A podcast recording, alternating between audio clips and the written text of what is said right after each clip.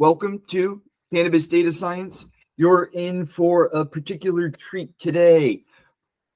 You know us, we've been at this for a long time now, just slow and methodically collecting data, standardizing it, looking at it, asking interesting research questions, trying to draw insights.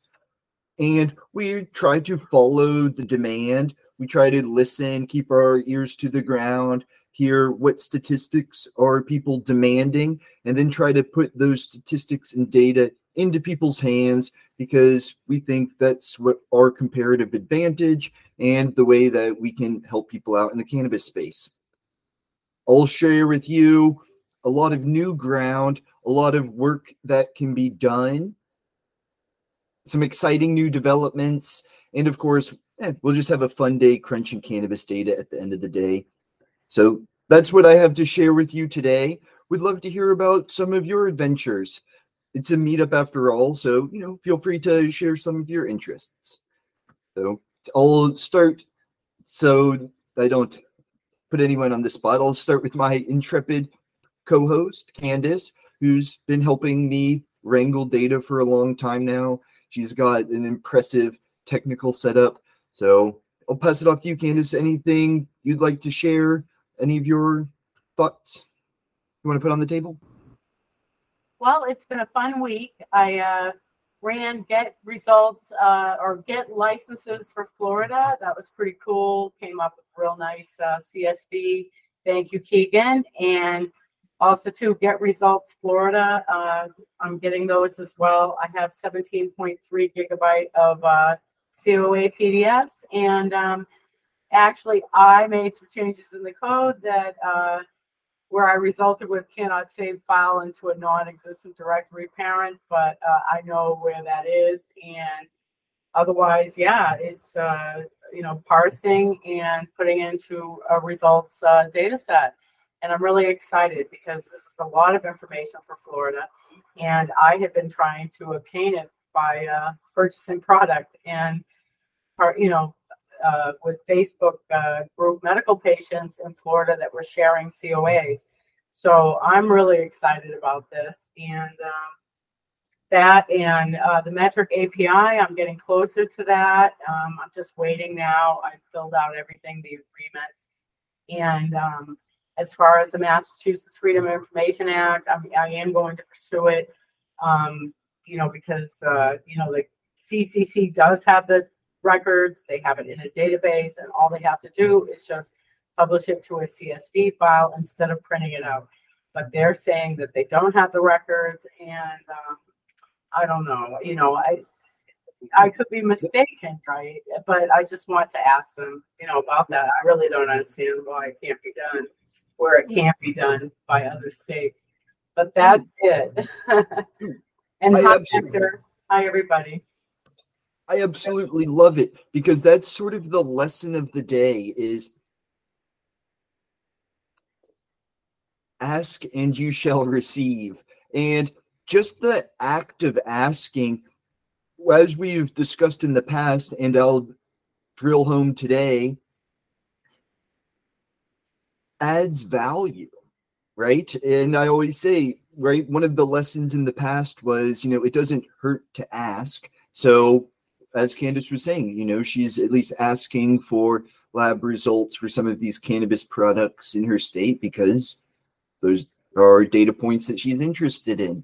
And Candace isn't alone. There's a lot of people out there searching for this data. I'll actually piggyback on a lot of the things Candace said momentarily, but I'll have a lot to say on that. So while I'm, formalizing my thoughts, I'll go ahead and let everybody have a chance to speak. So Hector, it's phenomenal to see you. You've been on my mind as we've got some new data science algorithms to write, and Cannlytics is going to be looking for some of its first hires in the near future. So I'm going to be getting everybody formally contacted once I, get all the job postings listed. As I will share with you today, I've been sprinting on something interesting I can go back to just a nice methodical jog at this point, and try to get some of you awesome people involved. So that's amazing news. But what's on your mind or plate, or any thoughts you want to put on the table? I'm doing a data science boot camp right now. Well, hi, my name is Hector. I sporadically show up in these meetings every once in a while. I'm doing a data science boot camp, and right now we're on break. We just finished our second capstone, and I did a project on identifying candidates who were going to go bankrupt. And so I ran several machine learning algorithms, including Random Forest and XGBoost. And I was able to get some pretty good results from running my models. I ran PCA. I did a whole bunch of stuff. It was a lot of fun. I look forward to being able to use my skills even further in the future.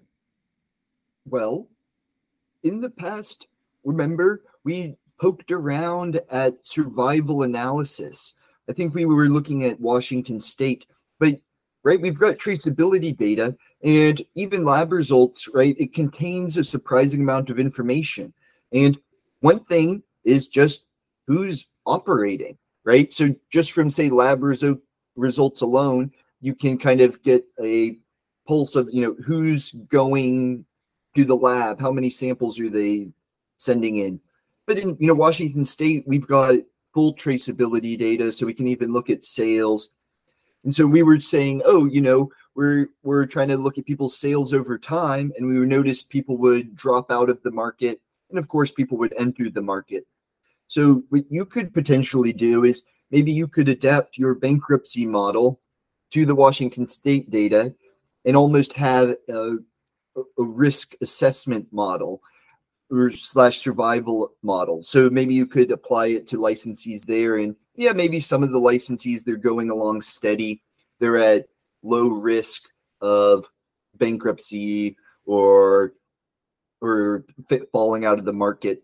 But maybe you can identify people who are at high risk of exiting, and they may not even realize it. So you may be able to send them an email and just say, hey, some of your key performance indicators aren't looking that great, or I've got this risk assessment model, and maybe you were flagged, and maybe we could work together to try to figure out some ways to lower your risk of exit. So, but I'm just brainstorming. I'm sure you can think of many more uses, or even a better application than that. But I love that you're keeping your nose to the grindstone and working on your skills. That's important.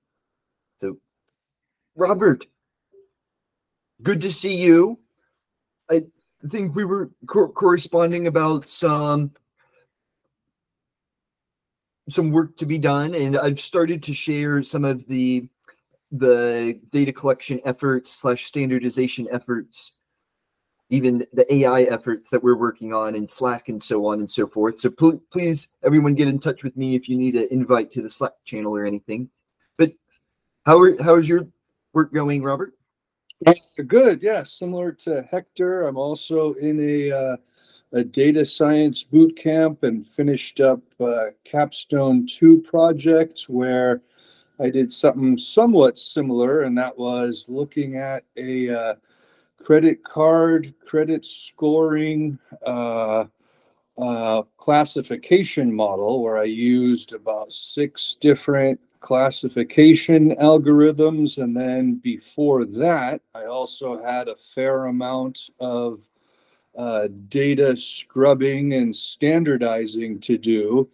And, in the past, as a SQL developer, I would not be crazy about the idea of data scrubbing, but it was a good chance to practice Python. So I was pretty happy or totally fine with running a bunch of different Python scripts to, get clean CSV files that would be able to import into a SQL database without generating errors and so on, import errors.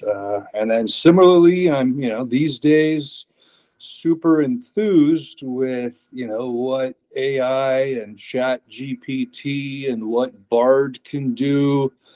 Very interesting stuff going on right now with all this AI that's out there. So yeah, that's me, studying hard, and I'll circle back to you on getting some of those data files and how I can assist. Well, once again, Robert, I'm going to tie in your interest as well, because I always like to explore all the latest and greatest tools. I always caution people, don't put all your eggs in one basket. In the past, we talked about, some of the blockchain technologies. And while I still think those are awesome technologies, and to a certain extent, we use little pieces of them. We use hashing. And as I was talking about, there's ways that we can start incorporating more of those ideas into our work. But I think the slow approach is good, just slow adoption. As I said, don't just want to rush full steam into it. So I'm a little careful with AI in that I don't necessarily want to rush full steam into it. But at the same time, I think it would be negligent to not explore it. It's awesome new technology. Everyone's raving about it. So shouldn't we understand it fairly well? And actually, as I'll show you today, it can be interesting to help us do, well, estimation. Remember, statistics at the end of the day is about prediction. So today, I'll show you how we can use the AI model for predictive purposes. So we may not want to say that this is the definitive answer, but sometimes remember when we were doing forecasting, I was saying, any forecast is better than no forecast. And so in this case, it will be any look at the data is better than no look at the data. So that's a teaser, some really, really exciting things to share with you momentarily. But before I get to that, Rick, thrilled to see you today. Going to be picking up with some of the topics from last week, in particular, pheno hunting. So that's sort of the theme of the day today. So we'd love to hear about some of your thoughts or ideas that you want to put on the table. Yeah, I'm excited to see what you've come up with for today. It was a great conversation last week. So hi, everyone. My name's Rick. Right now, my main focus is AI. I've been working not so much with collecting number data, but more text data. This is, I don't know if you consider it like tribal knowledge or what, but in terms of cultivating, history about genetics and where they came from and trying to track origins of specific expressions in plants, so on and so forth. There's not a huge database available for collecting a lot of that. There is books and stuff. So I've essentially just been scraping all of that data from various forums like Reddit. There's a lot of good subreddits, et cetera, et cetera. And then running those through an embedding process and then storing it in a vector database for retrieval for AI. So you just kind of throw like an AI chatbot on top of that, and it can query the database and get really accurate responses after, a minimal amount of fine tuning. It's got a lot of moving pieces, and it's hard to keep up with because things change so rapidly. And I haven't used it for numbers yet, Keegan, and I suspect it's because of a lot of your cautions as well. But for text and stuff like growing or helping someone that has a cultivation question, it's working pretty well right now. So that's what I'm working on. I absolutely love it, Rick. And hopefully we can add some tools to your tool belt today and, just kind of, bounce good ideas off of each other, because a lot of the work we're doing is complementary. So absolutely love it. Excited to see, you know, where you, how you develop and how your projects grow. So keep us up to date on these. So this is exciting work that you're doing. It's right in the vein of everything we're doing today. And it's funny that you once again bring up Reddit, because I'll tie in some of the work you're doing today too. So simply phenomenal, simply phenomenal. How about you, Anna? Welcome to the group. Well, you've been to the group, so good to see you today. Thrilled to see you. We'd love to hear about some of the things that are on your plate and any ideas that you want to put on the table. Oh my gosh, I haven't been working on anything exciting. I've just been doing a lot of housekeeping. So setting up the external hard drive and just my file system and all that. But I am finding that there's not a whole lot of data for Oregon to scrape off the web. And so I've still been looking around. I guess, yeah, I'm still a little bit lost on that part. And I am looking for other people from Portland or Oregon in general. So yeah, I may be shifting off of the medical focus, even though that's always where I want to put my efforts. But right now I'm a little distracted with some of the stuff going on in the policy arena. So yeah, but I don't really have anything very interesting to present, just puttering along still. But I just wanted to reconnect for sure. So thank you. I'm in good company, it looks like. Ooh, well, Anna, I think we can give you some rays of sunshine here, because I think we can provide, or you can maybe even spark up a way to actually get some of this Oregon data. And once again, it all begins, as we said, with asking. So I'll go ahead and share my screen here, but you're definitely on the right path. And as I tell everybody, you know, even if you're just able to spend 20 minutes a day just doing some sort of data science thing, right? Even if that's just setting up, like you said, your external hard drive, that's still moving the ball forward. And these external hard drives, I've gone, this is my third one now, so be really careful with them, because they're actually kind of fragile. And so if, like I did, you drop it on the floor, it's gone. I'm going to try to do like some data recovery. Once again, my philosophy is, you know, archive. So you want to have data stored in multiple places. And that's why, yes, you know, it's phenomenal for me to have it on my external hard drive. You know, if you can afford it to put it in the cloud, you can do that. But, you know, cloud prices can be non-negligible.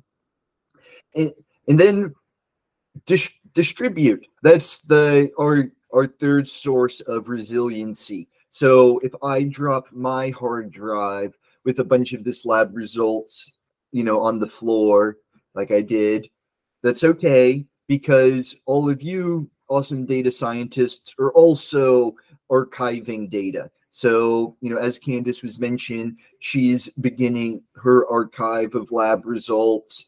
And I would encourage all of you to archive data, because just, you know, maybe I drop my hard drive on the floor, Candice drops her hard drive on the floor, but, you know, thankfully Anna has a copy. So, you know, you just never know when your copy is going to pay off or be useful to someone. And Anna, you also mentioned medical patients. Well, as Candice was mentioning in the beginning, in Florida, there's medical cannabis. And look at this. So we were telling people that, you know, it doesn't hurt to ask.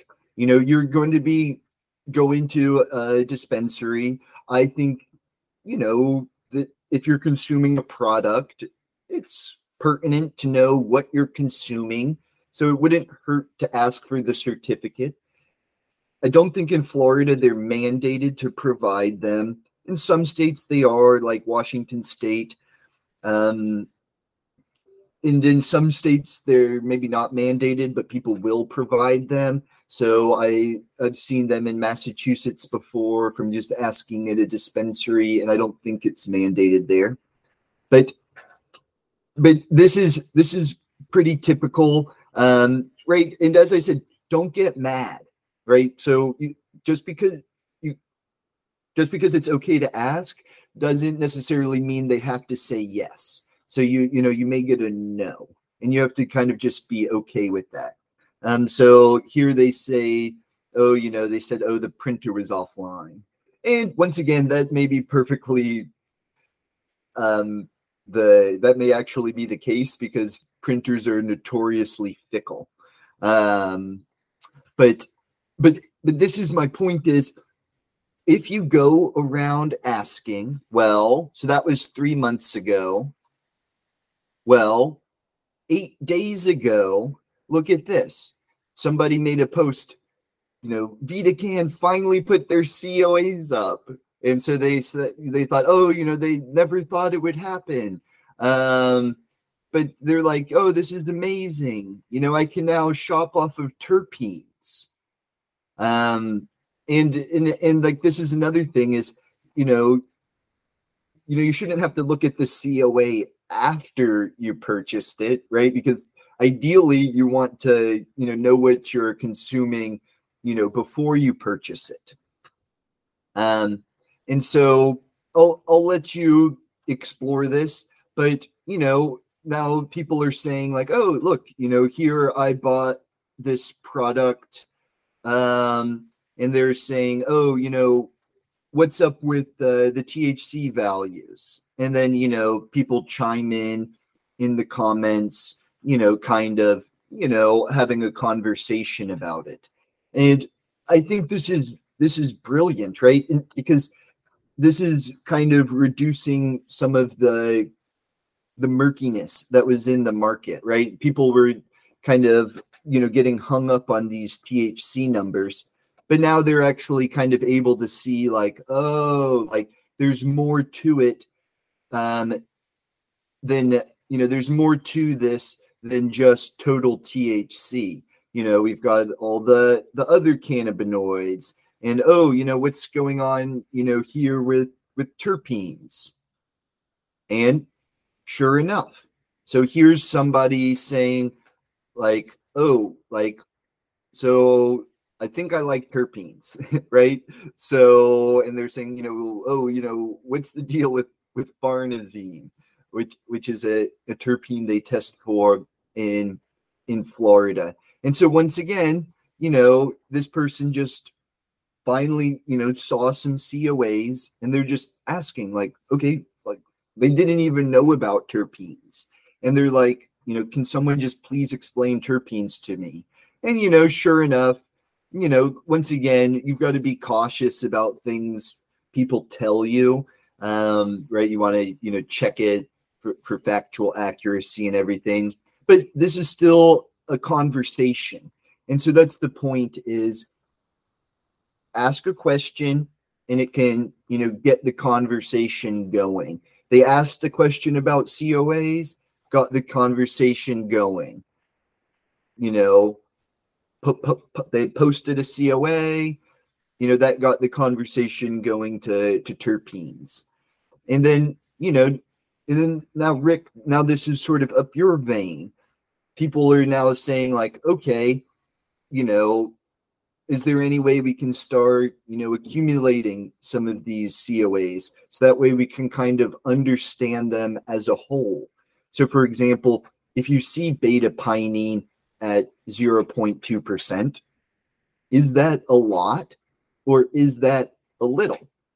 Well, as we've seen, if you actually look at the distribution, you can find out if something is, above average or below average. And that's a useful data point.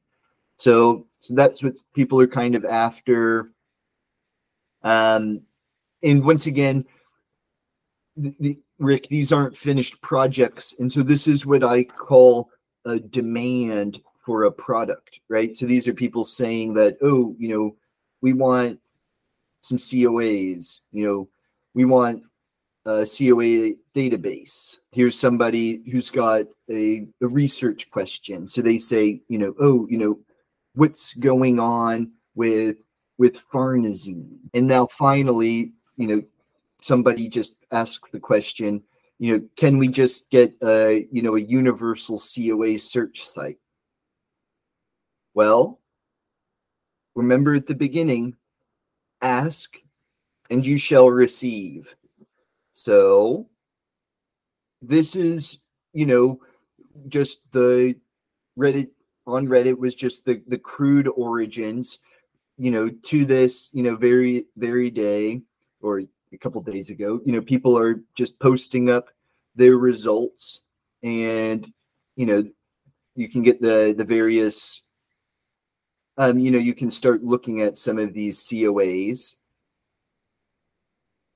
And, you know, so what I realized is, oh, well, they have, you know, QR codes on them. So what you can do is scan the QR code on your URL, or I mean, scan the QR code on your phone, or with Python, or however you please. And, you know, you can now get this. Actually, here we can actually do this in Python real quick. So to just show you how you can actually get the COA URL off of this thing, you know, you can use Cannlytics. And our favorite COA parsing tool, CoADoc.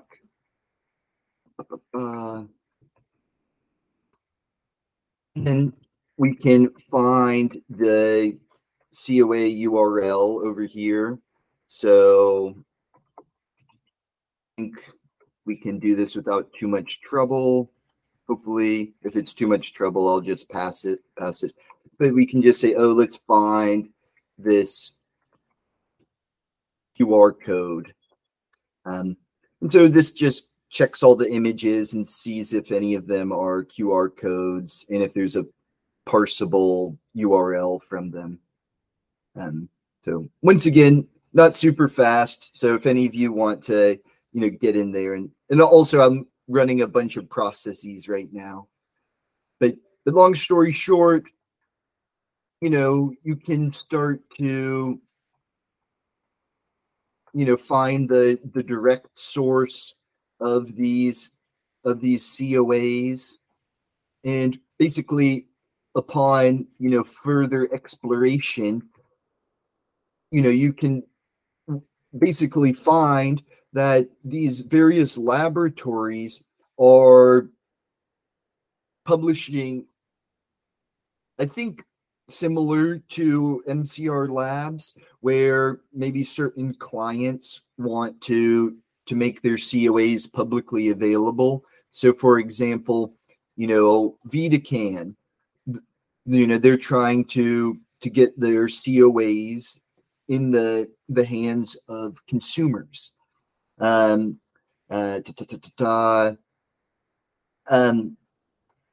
just to kind of show you, so, for example, one of the things like Candice was working on and that I was working on was just archiving all of these.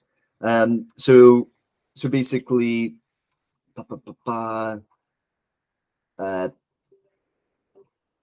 let's see if we can't. Here, 1 second here. Just going to see if we can't just pull these up real quick for you. So, for example, say we wanted to look at VitaCan COAs. We can do that. Okay. 1 second, let me try one more thing.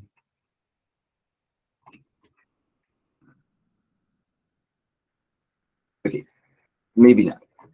Or I think I just had an extra backslash in there. Okay, let's try one more time. Okay, so they just have, So remember, they just started, 8 days ago or so. So they may not have, well, actually these look like they're from earlier. Oh, so here's the latest one. So here's one from April 28th. So maybe they don't have all of their COAs here, but you can, start to look at them. And once again, they've got the terpene values. And so, okay, so why am I jammering on about all of this? Well,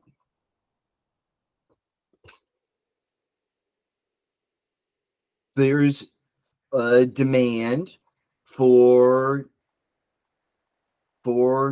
COA data. So, why don't we basically, give the people what they want? So, what you can do is, you can at least find all of these COA links. So, we were just finding them through crude manners. So, people, so here's someone who bought some animal tsunami, and sure enough, they posted their COA. You can basically get the QR code, then get the official COA. That's my recommendation because, as you can see, people's pictures sometimes cut off portions of the certificate. So it's best if you can get the official URL.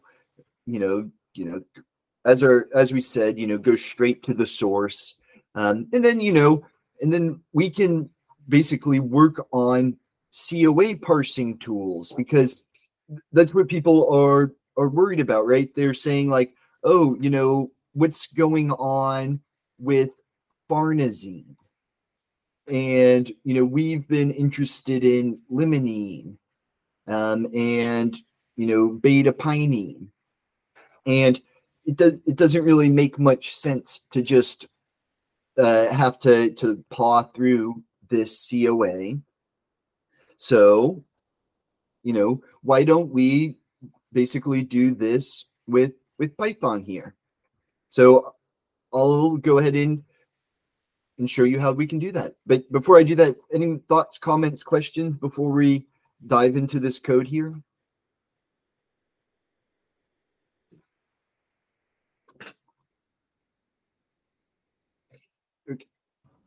Okay, I'm still with you all, right? Okay. Yep. I hear you. Okay, phenomenal. So I'll try to tie this all together and bring it home. So long story short, you can start archiving some of these COAs. And this is just a little setup here. So as I said, we're going to use OpenAI's. So what we can do, well, right, we can find this PDF.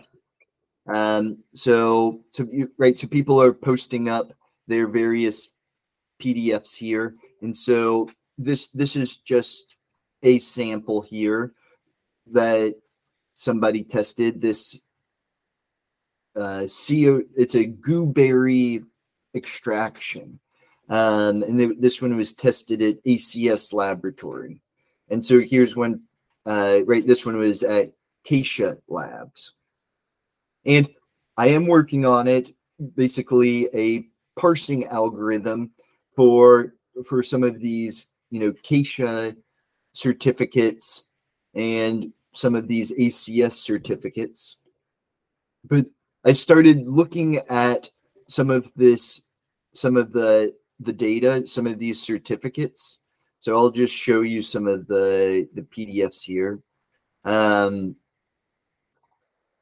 Here, I'll try to find one that's got a large span of.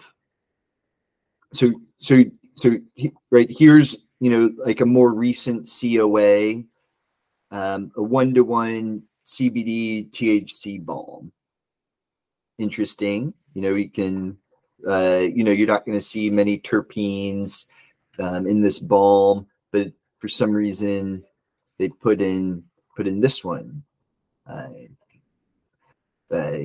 hexa. What's it say? Hexadrothymol. So interesting. But remember, this is a balm. The important thing on this one's just the CBD and the THC concentrations. But I realized, you know, not all these COAs are made the same. And, you know, if you go way back in time, so here's a COA from either, so this looks like a COA from 2019. And, you know, you don't have as much information. And in fact, you don't even have total THC or CBD on this one. And as you can kind of see from like the file sizes here, like over time, in their COA just, you know, gradually changed into, you know, what it is today. But some of the, you know, the earlier ones are going to be a little different. Right, so here's like an early Kaycha Labs COA, where this one was in 2019. This one does have total cannabinoids on it, which is what we're after, at least for some of our analyses. We would like terpenes too, but at the minimum, we'd like to get cannabinoids. And so what I realized is, you know, it may not actually make sense to and write a algorithm to parse a particular COA because the formatting's always changing. And, you know, why is it changing? Well, because, you know, software developers like to be continuously improving upon their code. And, you know, the laboratories would like to be, you know, hopefully continuously improving their COAs, you know, to a certain extent. And so, you know, they looked at this and they realized, oh, you know, we could add terpenes to it.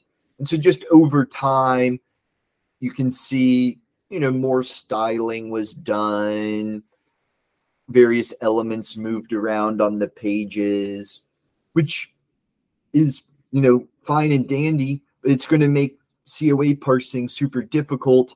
But why should we let that stop us? Because, you know, at the end of the day, the data's there.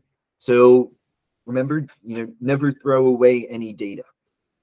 So this is sort of the problem we're faced with. People want these lab results. They're there. They're right. They're on the web. The data is even on the PDF.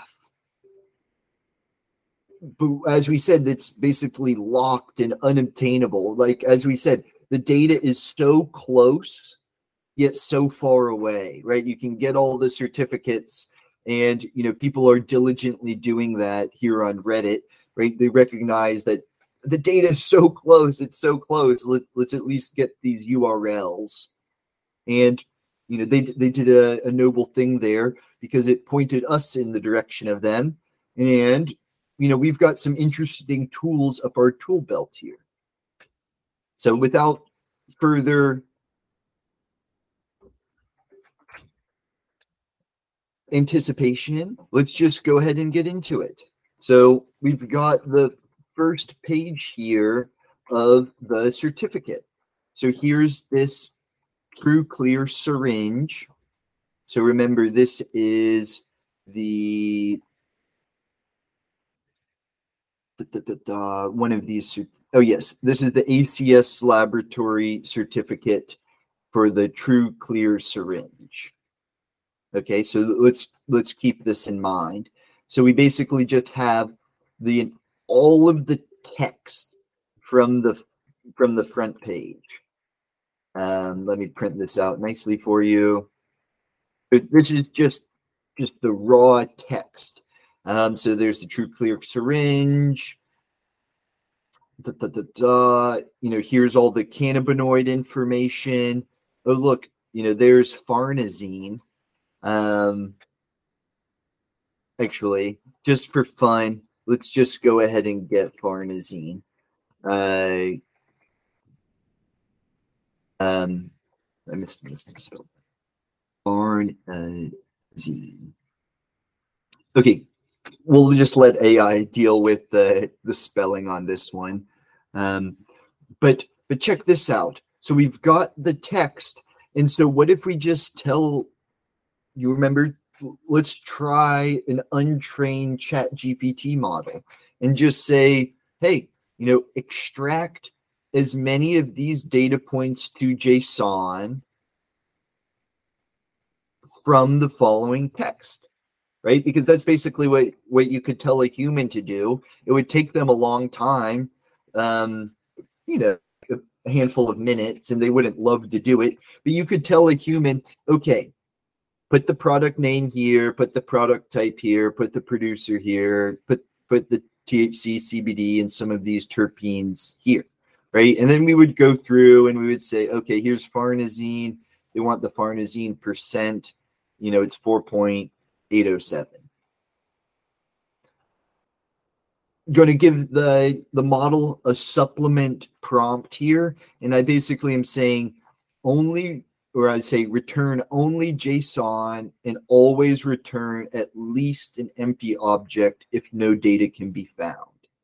So I'm basically saying at least return me something here. And let's just see what happens. So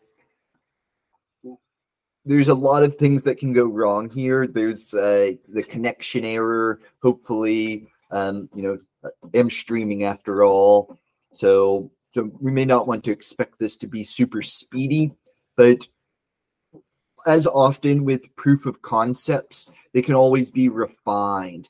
So the idea is you want to at least make sure you can do something, and then you can, you know, do it better and faster. And so check this out. So we've got the product name. There's the True Clear syringe. It did not get the product type out of this. Unless it did, but here, let's look at the COA real quick. So it didn't quite get the sample type correct. So it's in sample matrix. Well, I don't know. That's debatable. So we'll maybe have to try this out on more COAs, but the product type may have been a miss. It got the producer as Trulieve, and for some reason it put it in all capital letters, but I'm not sure why it did that. But we at least have Trulieve right there. And check this out. Total THC, we've got 87. Here, let me actually just try to put this side by side instead of going back and forth. Okay, so we're looking for total THC of 80. Yep, so there's 87.66. Then we've got 0.303% CBD. Then we've got 0.099% beta pinene, 0.39% D-limonene, and check it out, it even got the Farnesene, the 4.807. And it, as I said, it would be phenomenal to get every single last data point. And so I think, you know, we should work on that. But I think we tried this in some prior weeks where we just tried to get the kitchen sink, and it didn't quite work that well. I mean, it kind of did, but it was a little hit or miss. So this is the GPT-4 model. So it's a slightly better model. I think last time we may have been using GPT-3 or 3.5. So it's a slightly better model. Maybe it's a better prompt. It's a different COA. So there's a lot of things that we can tinker with here. So there's a, as Rick was saying at the beginning, there's a lot of moving pieces. You know, this is kind of an arbitrary prompt. And so this is maybe where they say people talk about prompt engineering. So I'll post this code. I should have done it before the meetup, but I'll do it immediately after. And you can try to tinker around with this. So, you know, maybe you can add, that would be an experiment. Just keep adding data points until maybe it breaks. So maybe it can handle parsing them all. But that's something for you to experiment. And there's other parameters you can toggle. The temperature is basically how creative you want the model to be. And I thought we wanted it to not be creative, right? We don't want it making up answers. So that could be sort of another check you could do. You could maybe make a query and you can say, is, you know, this number in fact in the COA. So you could even say, oh, you know, is this in the front page text? And it is. So that could potentially be like various checks you could do after you parse it, because remember, like, these are numbers, and it's, you know, it's one thing for ChatGPT to churn out a paragraph that you send in an email. You know, it's another thing for it to churn out cannabinoid percentages that, say, you know, medical patients in Florida are going to be using to make purchasing decisions. So we may want to put, you know, a little bit of, you know, some double checking in place to be pretty certain about these numbers. And in fact, what people always kind of recommend with AI models is it doesn't hurt to have somebody check them, like a human, at the end of the day. So what I was thinking was we can work on the CoADoc user interface, and basically somebody could, you know, upload their certificate here. We could try to parse it with CoADoc or OpenAI and just try to get as many data points as possible, and then just suggest those to the user that, okay, this may be the answer. And then they can either say yes or no.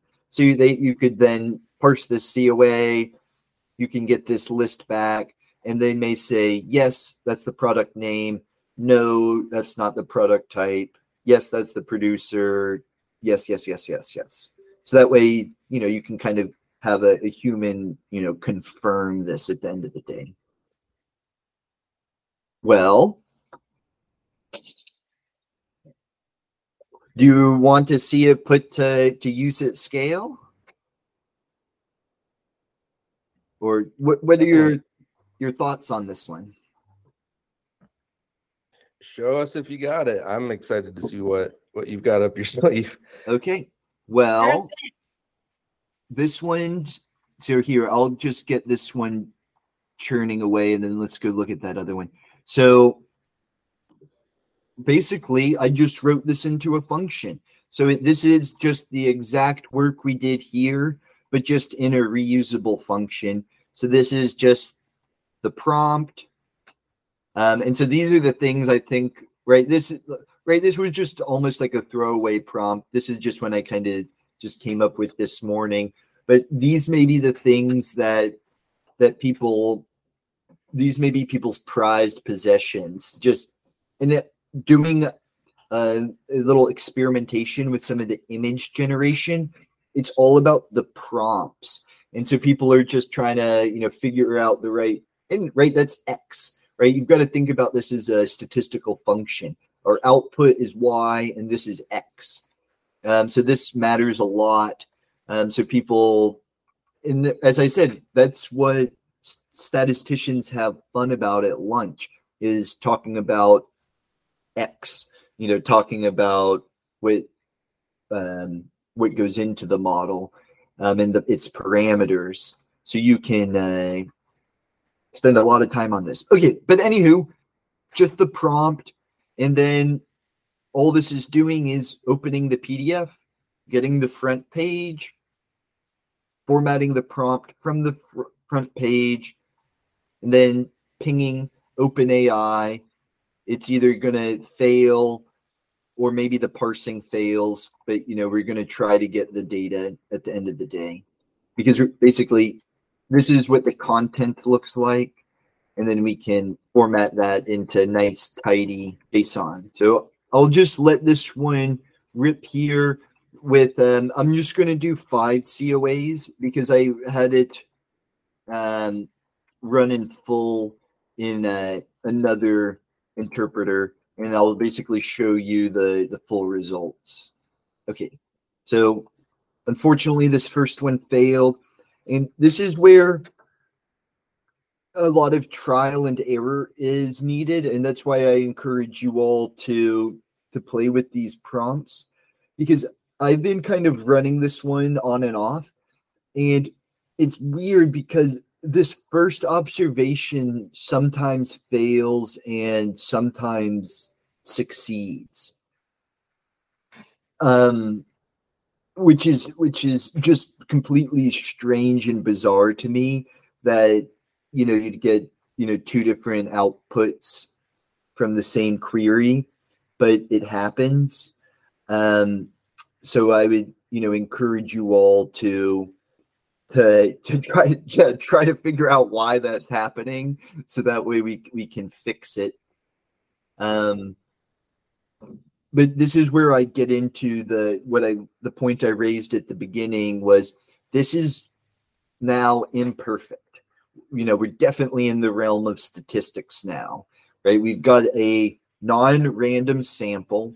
These are just certificates that people were posting non-randomly in Florida. So that's our sample we're working with. It's further biased because certain queries are failing. So that's an unknown source of bias. So like, why are those queries failing? And it may not actually be necessarily biased. Well, actually, I forget if this is technically biased.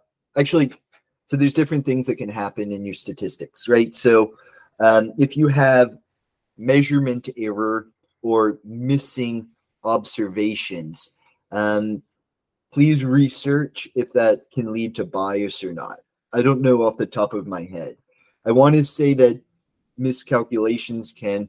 I forget if missing data can or not. I want to say it may lead to bias. So that's some statistical homework for you. But these are different concepts in statistics. You know, bias is a statistical concept. You know, missing data and miscalculations or entry error, those are just characteristics of the data. But here you see we got 4 out of 5. So running around 80%, which is awesome, right? As I said at the beginning, I'd rather look at any data than no data. So, you know, let's look at this. So that's the first step, right? Is get the data. Here, let's make sure I've got it here. Okay, so there it is. And now let's visualize it. And we've got some Khalifa Kush. And it's so interesting because it's so strange how the world works with these little coincidences. But I just shared a video with you all on Slack last week about Burner, you know, of cookies, discussing some of the strains that, you know, he's tied to. And he was saying that, you know, Wiz Khalifa wanted a strain. And I think they just maybe, you know, branded maybe a really potent variety of the OG Kush, as you know, Wiz Khalifa's Khalifa Kush. And you know, just from what I was watching on the video, they were like saying that, like, you know, he wants to be, you know, the only one, you know, to grow this variety, and that's awesome. Well, as cannabis data scientists, you know, we can kind of, you know, help at least characterize some of right. So Berner's the one who grew the strain, but we can, you know, help them with statistics. So, you know, maybe or maybe not, they may not know what, say the average, right? Is this a sativa or is this an indica leaning strain, and to how much? And so what we can do is we can look at some of our favorite ratios here. So here, I forget how this function works, just simple division. Okay, let's take the mean. Check this out. So remember, my rule of thumb is anything greater than 0.25 or anything greater than a 1-to-4 ratio of beta pinene to D-limonene, I would think of as a sativa. We were looking at, say, Durban Poison, and that's closer to a 3-to-4 or almost a 1-to-1 ratio. And that's when I think of a strong sativa. So the higher this number goes, typically I think the more sativa leaning it is. And then the lower it goes, the more indica it's leaning. And from looking at a sample of this data, it was looking to me like maybe some strong indicas, or maybe down towards like 0.1 or 0.15. So to me, this one looks like it's on the indica side, maybe not the strongest, like the heaviest indica out there, but that's how I would characterize this one. And then here I've just parsed a bunch more, so there's a whole lot more parsing to be done. So this is just the same script, but I just let it run on 57 strains, and then we can plot all of these on the map. So here you see, so these are ones that I would consider heavy indicas. So this one, so look at this. They're even calling this one a MPX Sativa OSFG Live Rosin, right? but that one is, you know, just kind of spitballing here. It's around 0.16.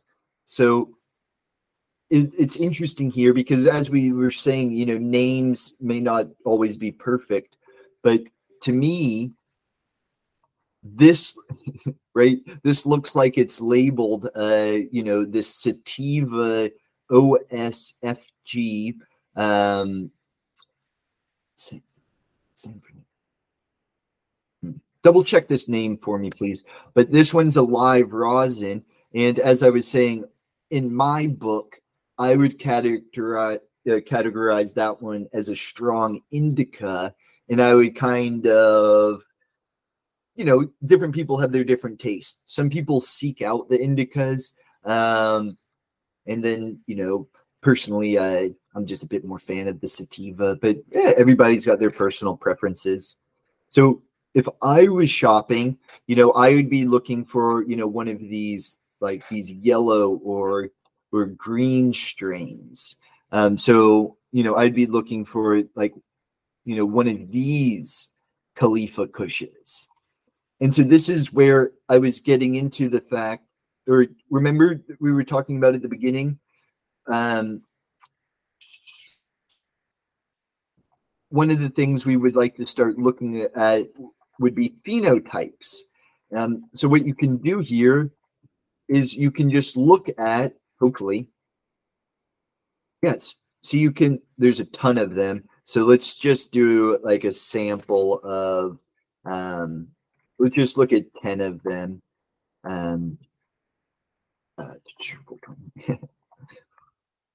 So we'll just look at, actually that may have been too many. So it looks like they're kind of clustering down there. Okay, maybe it was enough. It looks like the Khalifa Kushes are clustering down, you know, down here towards, as I was saying, you know, more on the indica side. But it's just kind of interesting because, you know, now and again, you'll just have essentially a chemotype or phenotype. So this is the Khalifa Kush strain, but just for whatever reason, just something about that plant. Maybe it was an environmental factor. Maybe it was a genetic factor if they're growing these from seed instead of clone. If they're all clones, then it must be some sort of environmental factor. But something happened with these two varieties here. And in my book, you know, they're just more on the sativa side. So maybe if, you know, say, you know, Wiz Khalifa and Burner, we're trying to, say, branch this into two different product lines, you know, they may be able to, you know, spin off, you know, a Khalifa Kush sativa variety strain, and they, you know, maybe they mix it with Durban, right? Maybe you mix this phenotype with the Durban, and that's, you know, sativa with some of the Khalifa Kush attributes that you like. And then maybe they just keep this phenotype type around as their classic one. Or maybe they would say, oh, this one doesn't match the typical Khalifa Kush that people are expecting in the market. So maybe that one doesn't meet their quality control standards. So there, you know, there's a lot you can do with this from here. But as I was saying, this is just a prediction, right? We need to actually, here I've got all the code up here. So we've actually see this is so strange, right? Because look, this time, right, when I just ran this code for you over here, the first AI query failed. But for whatever reason, when I ran it the first time, it succeeded and did give a result. So as I was saying, you know, more work needs to be done to figure out, you know, why are these requests succeeding and why are they failing? And, you know, are these results accurate? So for example, you know, this one didn't report any beta pinene or D-limonene. And so what we can do is we can actually pull up that, you can actually pull up this PDF, and, you know, we can confirm if this thing has terpenes on it or not. So here we have the, and see, sure enough, it's got beta pinene, and it also has D-limonene. So this would be an inaccurate prediction. So he actually 0.69. Oh, wait, actually, hold on. This one actually, maybe that wasn't the null one. Maybe these ended up getting sorted somehow. Okay, so these may not be in order, but let's see if I can find one with missing values. Okay, so that may have actually worked out okay. So once again, I'm going to go ahead and start wrapping up since I've gone way over time, but I would encourage you all to basically, you know, we're going to have to start double checking these, right? Because it's like, if we're going to use this model to extract cannabinoid and terpene data, then we want to have some measure of accuracy. So I still think it would be a useful exercise to say parse these through a well-defined algorithm that we know for certain is pulling, you know, all the terpenes and parsing them, you know, say to 99% accuracy, and then compare that to the OpenAI model. And we would like this OpenAI model to, you know, approach, it's probably never going to be 100% accurate, but we would like it to at least approach 100% accuracy, even if we never get there. So that's the first step, I think, is, or a next step is figure out what exactly is the accuracy of this prompt / algorithm. And then, as I was saying, this takes a little bit of time here. So, you know, this may have taken 5 to 10 to 15 minutes or so to parse 50. And also, remember, there's a non-negligible price here. So actually, I've kind of raked up a little bit of a bill this morning. So through all of my development and parsing, so remember, you know, I parsed, you know, maybe 100 or so of these. It has, you know, cost me about $5. So once again, that's not the most in the world, but, you know, it's non-negligible. But my philosophy is these are such small costs and the data is so valuable. Surely the marginal benefit exceeds these tiny marginal costs. So we've got north of 15,000 COAs that we could potentially parse. Don't have to do them all with AI, but check this out. I'll just tie this off at the end of the day with, remember at the beginning, why are we doing all of this? Because somebody says, you know, can't we just get a universal COA site where we can, say, search and look at results? Well, ask and you shall receive.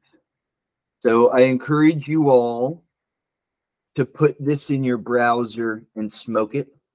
And this is just a work in progress, but this is an extreme work in progress. So this is just a pure development version. And so there's still a lot more work to be done, especially on the parsing front. So I haven't incorporated the parsing yet, but this is just a retrieval tool. But, you know, now if we start populating a database, or this may have been too much to ask for. Okay, may have crashed. Okay, so as I said, there's more work to be done to make sure that the website doesn't crash and you can do, you know, cool things with this list, you know, like all the, you know, fun things people like to do, like sort, filter, search, download. So right now it just has this one doesn't, I'm not sure if this is a valid PDF. Oh yeah, check that out. So here's just a rosin from Green Scientific.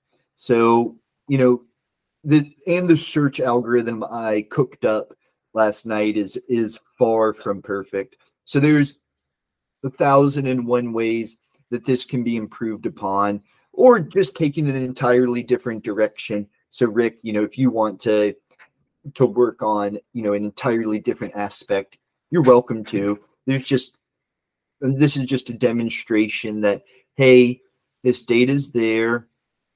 These are just links to PDFs that exist on the web. We can make these readily searchable. And so now we can at least get these COAs. So now somebody can at least search and find a COA. Well, you know, now we have written just this morning an algorithm to actually parse this. So once again, it's going to be a non-zero cost, but somebody could now try to parse this COA, get the cannabinoids or the terpenes out of it. And as I was saying, we may have to adjust the parsing algorithm, right? This one's just looking at the front page. But as we see here, the front page contains some of the information, but we'll have to go to some of the subsequent pages to actually get the terpene data. So once again, this parsing algorithm is going to need to be tailored so that maybe you, say, iterate over all of the pages until you've gotten all the data points that you're looking for. And once again, we're only getting, say, 2 or 3 terpenes here. Ideally, we could get all of the terpenes. So that's going to take some clever prompting to do. So that's sort of the work that I've been tinkering on. I encourage you all to play around with this tool, because I populated this with, as I said, north of 15,000 COAs. I'm going to be watching the bill. So that's why I'm kind of opening it up to you to kind of do development. I'm trying to sort of get an estimation about, what is the marginal cost of making all this data searchable, parsable.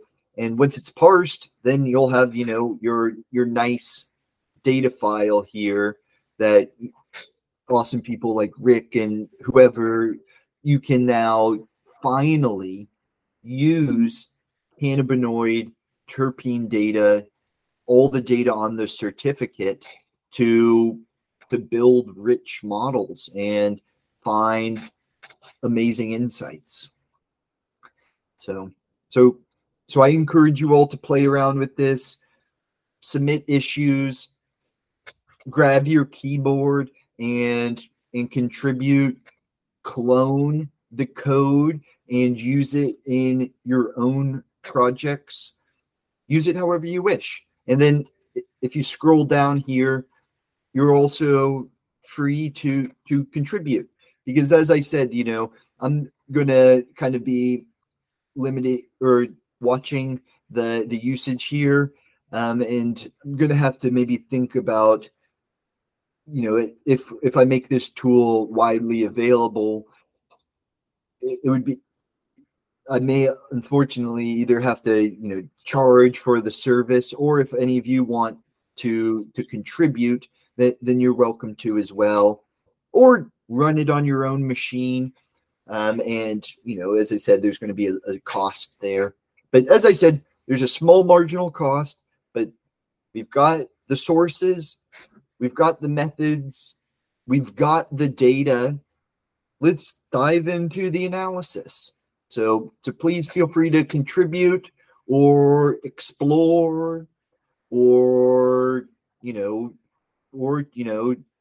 check out the GitHub and tinker to your heart's content, or at the very least, give it the repository a star if this is something that you find useful.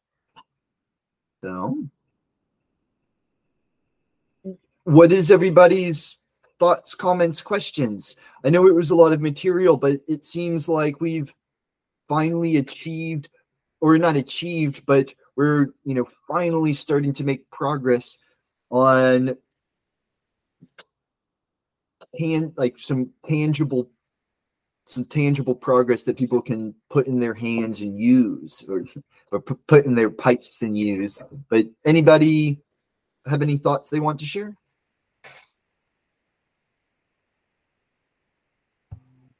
I needed that review, so thank you very much. It was good to, for my first time back after a long time, so thank you for that. But I'll go through the GitHub again, as well as the videos like we talked about. Thank you. And there's a lot there. And as I would really want to drive home, this is more of a demonstration. A lot of this needs to be perfected, or if not perfected, probably, right? We can never get to 100%, but it can always be improved upon. So that was just a first iteration of what a COA parsing prompt could look like, or a lab results search could look like. So these are all just a first iteration.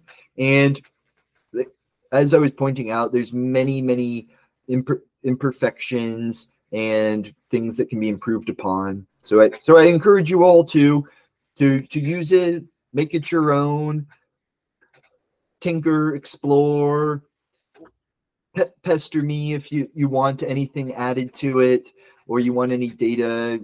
So I think there's a lot there. We've just begun to explore. Ooh, Rick, thought, comment, question?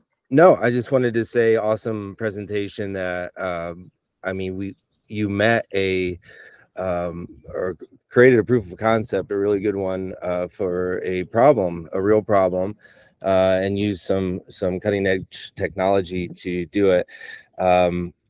I think that you're right. There, you could improve the cost associated with it through like playing around with like different models and stuff like that.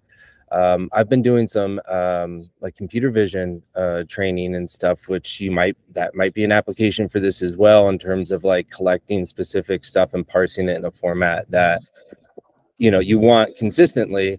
I'm going to take a look at the GitHub. I haven't seen it yet, so I'm excited, and I'll try to contribute as much as I can. So thank you. Ooh, phenomenal. And remember, this is actually only a cost we technically have to bear once. So once the COA is parsed, it's parsed. And so that's where you were mentioning your vector databases. And that's exactly what it could be used for. Parse the COA once. That may cost 1 or 2 cents, or say 5 to 10 cents, or what have you, through OpenAI, but then save that in your vector database. So that way, if you see a PDF, remember we talked about hashes. It would be similar with a vector. So as soon as you see a PDF, you create a vector for it. You see if that vector already exists in your database. If it does, you can get the lab results without having to reparse it. If it doesn't yet exist, then you parse it and save it in your database. So that could be a way you could save costs right off the bat. Well, if there's 1,500 of them out there right now, I'll play around with saving them to my vector database and then let you know how it works out. Because please, I encourage you all to play around with it. And as I was showing you, I just started with a sample size of 5, and then as you saw, it gradually worked up to a sample size of around 55. So, I always mention, I'm a small sample guy. You can do a lot with a small sample. So I encourage you, put 5 of these observations, or put 50 in your vector database.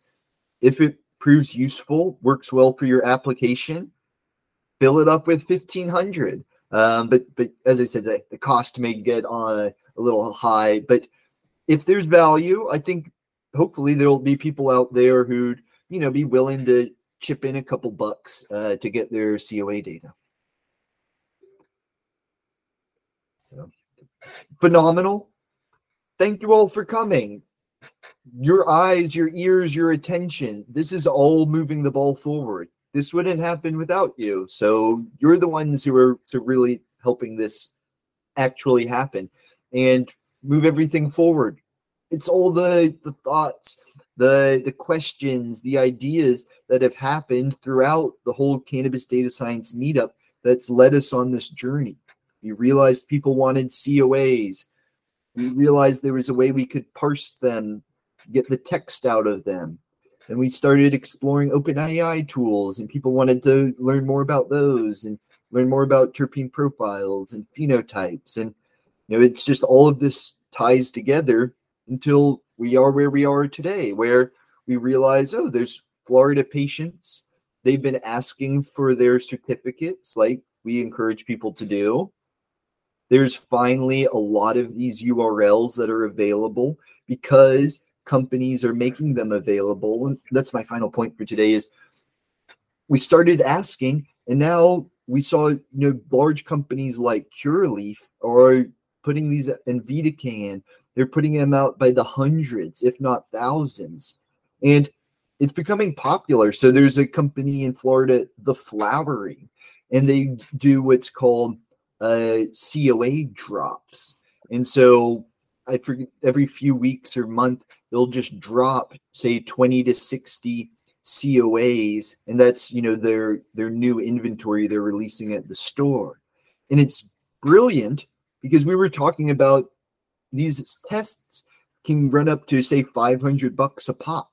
So if you tested 20 samples at $500 a pop, that's like a $10,000 bill. And instead of just eating that bill, you actually get to use it for your benefit, right? So they're now using their COAs as a marketing tool. So they're like, they're hyping it up. They're saying, okay, we're going to drop the COAs. And then they release them. And then everybody's excited about it. They're looking through them and they're like talking about them on Reddit. They're saying like, oh, like check this one out. This one's got a ton of D-lemonine or oh, watch out. This one's a phone bomb.